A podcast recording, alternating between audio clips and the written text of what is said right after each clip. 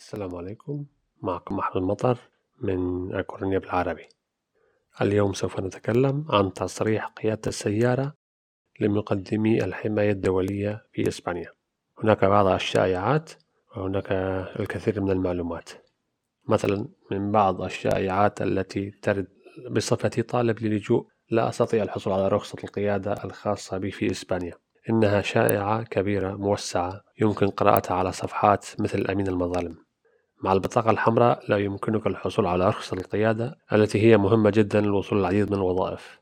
في المديرية العامة للمرور دي جي تي، المديرية العامة للمرور هي الهيئة الوحيدة التي يمكنها أن تمنح رخصة القيادة في إسبانيا، ويحق لطالبي اللجوء الحصول على رخصة قيادة ولكن فقط عندما يكون لديهم البطاقة الحمراء، ومع البطاقة الحمراء إذن العمل، حق العمل الذي تكلمنا عنه سابقا، وهو عادة ما يكون بعد ستة أشهر من مقابلة اللجوء في إسبانيا. إشاعات أخرى: هل يمكنني تبديل ترخيص بلد المنشأ لقيادة سيارة في إسبانيا إذا كان لدي شهادة قيادة سيارة في البلد المنشأ في بلد الأم؟ هل يمكنني قيادة سيارة في إسبانيا؟ سوف نجيب عن ذلك إن شاء الله. إذا كان بلدك الأصلي ليس ضمن قائمة الدول القابلة للتبديل وتريد أن تقود مرة أخرى، سيكون عليك البدء من الصفر واجتياز الامتحان النظري والعملي. هذا إذا كنت تريد الحصول على بطاقة قيادة السيارة. الأشخاص الذين يحملون رخصة قيادة من سوريا والعراق وأفغانستان وباكستان والصومال وإريتريا على سبيل المثال لا يمكنهم تبديل تصريحاتهم لأنه لا يوجد اتفاق مع إسبانيا. هناك بعض الدول التي لديها اتفاقيات مع إسبانيا، وهناك بعض الدول التي لا يوجد لها اتفاقيات مع إسبانيا لتبديل رخصة القيادة من بلد المنشأ في إسبانيا. المتطلبات الأساسية الهامة: رخصة القيادة لبلد المنشأ يجب أن تكون معك رخصة القيادة الأصلية وأنها ليست منتهية الصلاحية. أيضا يجب أن يكون لديك حق العمل الذي يظهر على البطاقة الحمراء. إذا كنت لاجئ مثلا يجب أن يكون لديك حق العمل. أن يكون عمر الشخص الذي يطلبها يدخل في السن القانونية للحصول على هذا الترخيص المعادل في إسبانيا. مثلا في إسبانيا للحصول على رخصة القيادة قيادة سيارة عادية ب، والحد الأدنى للسن هو ثمانية عشر سنة.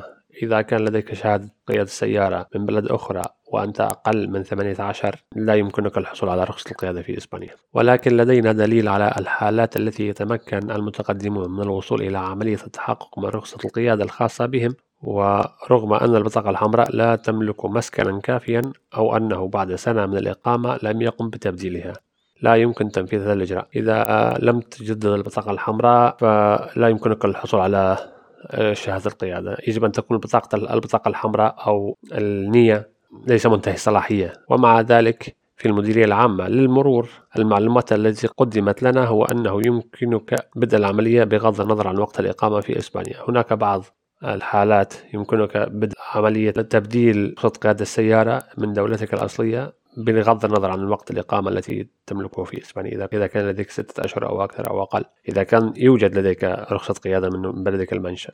هناك عدة فئات، ولكن الفئات ذات الصلة لطالبي اللجوء هي بلدان لها اتفاقيات اتفاقيات مع إسبانيا للحصول على رخصة قيادة سيارة إسبانية، تبديل رخصة قيادة السيارة من بلد المنشأ إلى رخصة قيادة إسبانية. تلك البلدان هي الجزائر، الأرجنتين، بوليفيا، البرازيل، تشيلي، كولومبيا، إكوادور، سلفادور، فلبين، غواتيمالا، مقدونيا، المغرب، نيكاراغوا، بنما، باراغواي، بيرو وجمهورية دومينيكية وصربيا وتونس وتركيا، أوكرانيا، أوروغواي وفنزويلا. إذ لم يكن بلدك مدرجا في هذه القائمة فمن المؤكد أنه لن يكون لديك الحق لتبديل هذه الرخصة، وعادة ما يتم تمديد مدة الانتظار عدة أشهر، وحتى يتم إبلاغ الطرف الإيجابي للمعالجة فإنه غير صالح. إذ لم يبلغوك أنه تم قبول طلب المعالجة فرخصة قيادة السيارة هي غير قانونية. للتبديل يجب عليك تحديد موعد عن طريق الاتصال بالصفر ستة صفر أو من خلال المكتب الإلكتروني للمديرية العامة للمرور. هناك أيضا روابط رسمية موجودة على الصفحة. أنا أتكلم عن طريق صفحة ريفوكورو، موجودة على الويكس، موجودة على الفيسبوك. سوف أضع لكم الروابط بعد انتهاء من التسجيل إن شاء الله. وهذه المعلومات أيضا هي من ألفين وسبعة عشر، أتوقع أنها لا تتجدد تلقائيا. أي أنه لا يوجد هناك أي تغييرات كبيرة.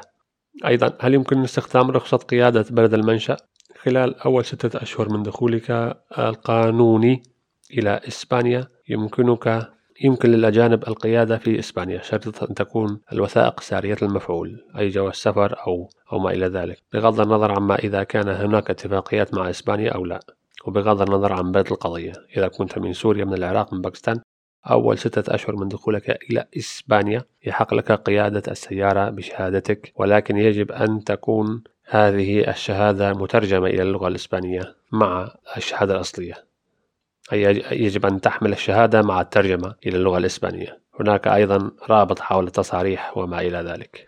هل يمكن لنظام الاستقبال الوطني تغطية تكاليف رخصة القيادة؟ نظام الاستقبال الوطني الذي تكلمنا عنه سابقا هو للاجئين وطالبي اللجوء. هل يمكنهم تغطية تكاليف رخصة القيادة؟ لا، لا تعتبر هذا من الاحتياجات الأساسية غير مؤهلة ضمن هذا البرنامج. لا تعتبر قيادة رخصة قيادة السيارة من الاحتياجات الأساسية في هنا. مع البلدان التي يوجد فيها اتفاقيات قد تمت معالجتها في بعض الأحيان، وفوق كل شيء عندما تكون الحاجة إلى القيادة مبررة، وهي جزء من خطة التكامل القائمة، أي أنه عندما تكون رخصة القيادة ضرورية لهذا الشخص ممكن أن يغطوا بعض التكاليف، ولكن لا يمكن أن يغطوا كل التكاليف. هل يمكنني إجراء اختبار القيادة بلغة أخرى؟ نعم، في بعض المدن هناك امتحانات في لغات أخرى. على سبيل المثال في أكورونيا، البلد الذي أتكلم أنا منه الآن، يمكن أن يتم ذلك في اللغة الإنجليزية أو الفرنسية أو الألمانية، أي أنه إذا كنت تجيد إحدى هذه اللغات وتحب أن تجري اختبار القيادة بهذه اللغة، ممكن أن تأتي إلى أكورونيا أو تبحث عن مدرسة تعليم قيادة السيارة تعطي بهذه اللغات.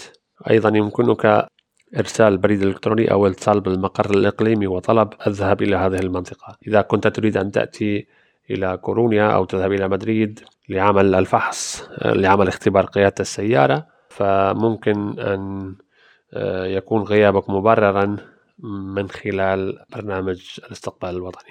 كل هذه المعلومات تأتيكم من صفحة ريفوكورو ومن أكورونيا بالعربي. معكم أحمد المطر، أتمنى أن تكونوا قد استفدتم واستمتعتم، ونلقاكم في لقاء آخر إن شاء الله.